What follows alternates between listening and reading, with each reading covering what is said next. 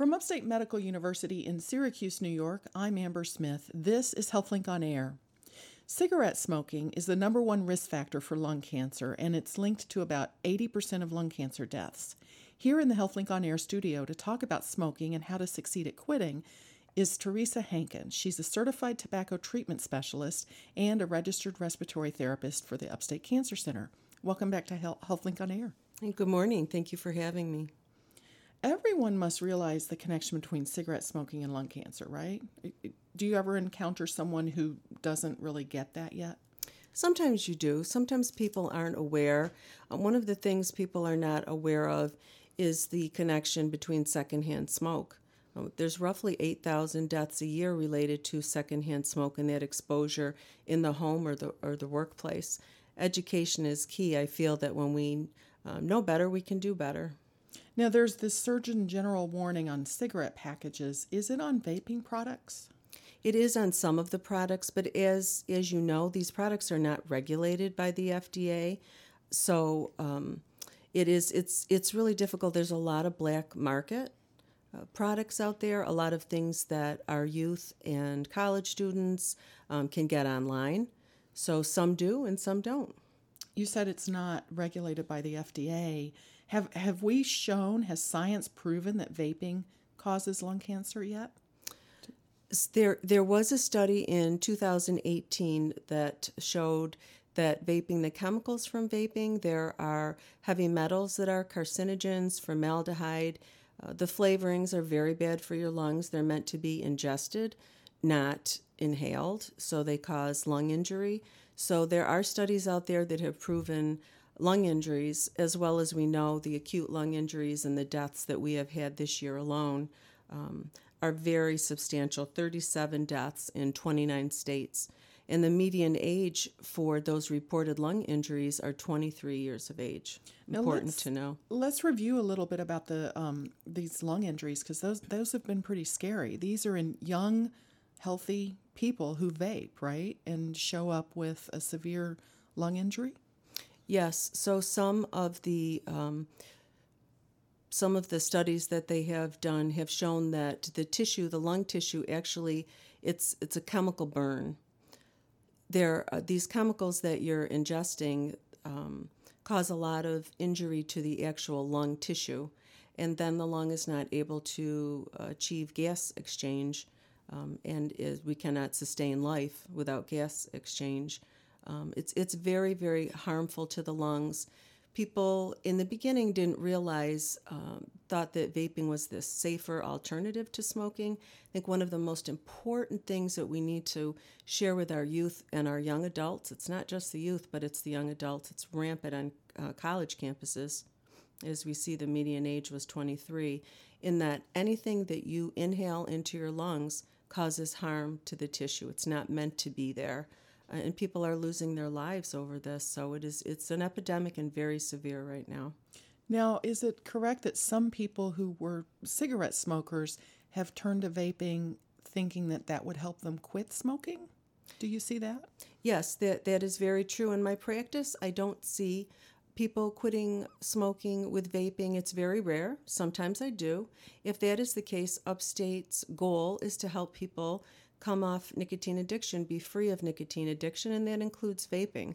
So, part of our tobacco treatment um, protocol is that we will help someone come off vaping as well. It's it's rare to see someone uh, in practice that has actually quit smoking. What they usually do is dual use, so they'll they'll use both. So let's talk about quitting. Um, so over your years of experience, what have you seen that works best for people who want to quit tobacco? Very good question. Um, Upstate's program really is so structured to help people and remove barriers for quitting. So there are three steps that are proven to help people be successful at quitting. One is a treatment plan that's the right medication and the right combination and dosage that works for that particular person. The tobacco treatment specialist is trained in helping people achieve that goal, whether or not they vape or smoke. Nicotine addiction is nicotine addiction. Um, the classes that we have at Upstate's HealthLink are now going to be called um, smoking and vaping cessation classes. So the three steps are the treatment plan, ongoing counseling and support with an expert, which we have um, for all our clinics here at Upstate, including our lung cancer screening program, that it is free to immediate family members as well. So we look at that big picture. And then the third step is a relapse prevention plan. We have ongoing support and counseling. I have some of my cancer center patients that a year to a year and a half after they've quit, they'll still call and say, Hey, can I come in for a refresher? Can I talk about my relapse prevention plan? Can I talk about where I'm struggling? And that's the key to someone beating nicotine addiction. Let me ask you about you said treatment plan, you mentioned medication. Are those um, pills or patches, or what, what is the medication that helps? Mm-hmm. So, there are seven FDA approved medications. People know about the nicotine patches, the 21, 14, and 7 milligram um, strength, as well as nicotine gum and lozenges. There's also the nicotine inhaler, the nicotine nasal spray, there is Wellbutrin, uh, bupropion, which is a pill, and Chantix, which is a pill, which people are very familiar with. What people are not familiar with is that there are ways to combine these products so that you get the most relief from nicotine cravings. And on a weekly basis, I will have a patient at the cancer center say to me, This is so much easier than before. Not easy, but easier because I'm comfortable and I don't have withdrawal symptoms. So we help uh, someone tweak that treatment plan to where they are the most comfortable. So they may have a patch and an inhaler, or take the a pill of some sort and and have the inhaler as well, or yes. the gum. Yes, that's okay. it exactly. Mm-hmm. Um, and in terms of ongoing support and counseling, is that on a like a weekly basis or an as needed? So it's great. It's as needed. It's how the, the patient and the family members want to do it. Again, at the Cancer Center, very often I'll work with families, a grandmother and a grandson that live together that both want to quit. Um, we know that ongoing support and counseling increases your chances two to three times to be successful. And here's the important part to quit, but to stay quit and maintain this nicotine free lifestyle. You're listening to Upstate's HealthLink on Air. I'm your host, Amber Smith. I'm talking with tobacco treatment specialist Teresa Hankin. Does cold turkey work? Quitting cold turkey? Some people can. Statistically, people don't stay quit if they try to quit cold turkey. They became fru- become frustrated and can't maintain that lifestyle part of the support and counseling is giving people these tools that help them get through the cravings and to learn about nicotine addiction and what actually happens in the brain in the way that in, in, in that the way that uh, the brain has a memory. And those particular nicotine receptors uh, remember that someone used to have so much nicotine a day so they can it kind of rear its ugly head at any time. So having these tools to understand that it's physical as well as habit in nature and help people work at both parts. Does it uh, help to set a date in the future that you put on the calendar and say i'm going to quit on the 30th or or whatever? It absolutely does. So there's two ways to look at quitting any type of tobacco you can um, set a quit date and just go for it. You can cut down on your daily smoking and work towards it. And research is showing that the cut down method, which I see in my practice, works very well.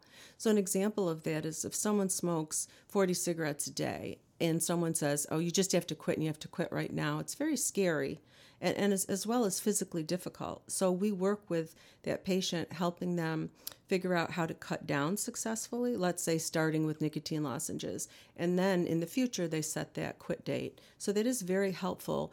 What is so great about that is it puts the power in, in that person's hands. Are you able to predict which person is going to be successful with quitting? You can really get a feel for when someone says, I'm ready to do this because I want to do it, not because my grandkids are scaring me into it or my doctor said I had to because I just got this diagnosis of lung cancer. When someone wants to do it because it's for them, you see that they will be more successful. But I will tell you that the support and counseling that can be weekly, um, it can be every two weeks. People usually want to start with every week, but there's no uh, exact way that they have to do it we mold this to what works for the individual and the family members. Um, but it sounds like the person really needs to have the desire coming from themselves Yes, to I actually do it. Even if a doctor told them they need to, they need to want to follow the doctor's yes, advice. yes. Um, now, for someone who's smoked a long, long time, decades, is it harder for that person to quit than someone who has smoked for a shorter period of time? It can be, but with the right tools, as I spoke of earlier, it's easier than people think. All right. Now, um, when you have someone that you're working with that's been a smoker and is trying to quit, do you recommend that people be screened for lung cancer?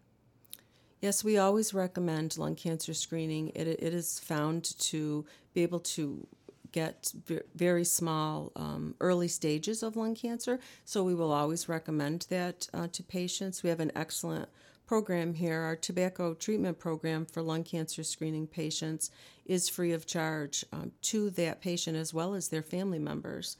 So there's nothing like that in central New York that gives people that ongoing support and help. We also have grants in place that will help people uh, with financial hardship. So, a big barrier to quitting smoking and someone that has smoked for a very long time is that, believe it or not, the cost of these medications, especially in combination, can be very pricey.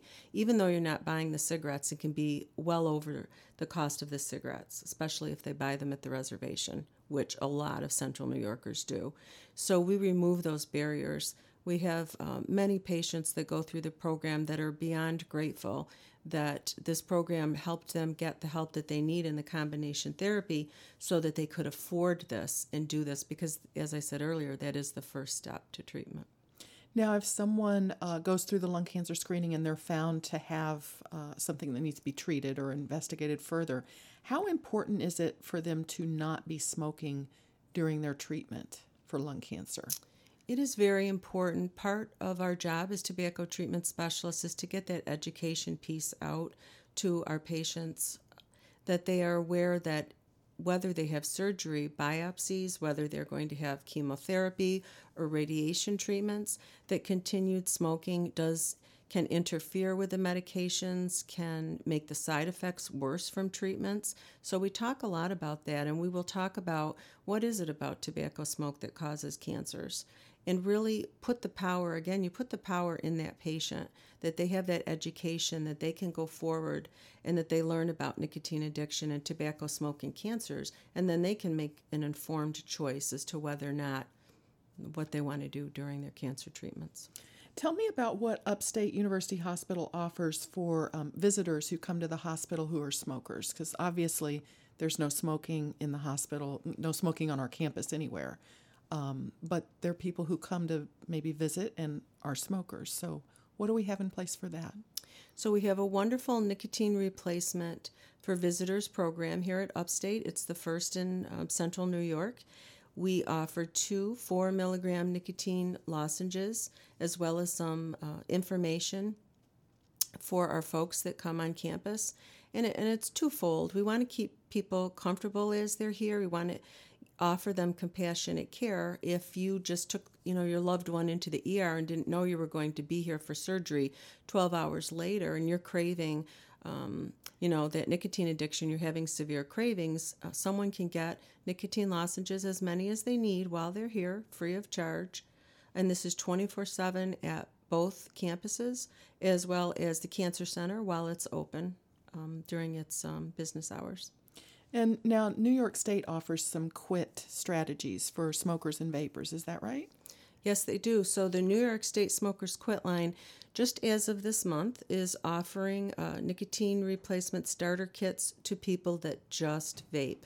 Not not just smokers, but vaping using electronic cigarettes as well. And this is huge. This is in re- response to this epidemic, especially among our college students. We have um, there's about 3.6 million middle and high school uh, students, uh, young ones that, that are vaping right now. That is huge, but that doesn't take into account how how rampant it is on college campuses. Um, so that um, it's really important to get that out there to help these these young adults as well realize that there's a way to to battle this nicotine addiction and and not to wait too long, if you will, to get right on it. So the New York State Smokers Quit Line coming up with this is, I think, is going to help a lot of people. Thank you to Teresa Hankin. She's a certified tobacco treatment specialist and a registered respiratory therapist for Upstate's Cancer Center. I'm Amber Smith for Upstate's podcast and talk show, HealthLink on Air.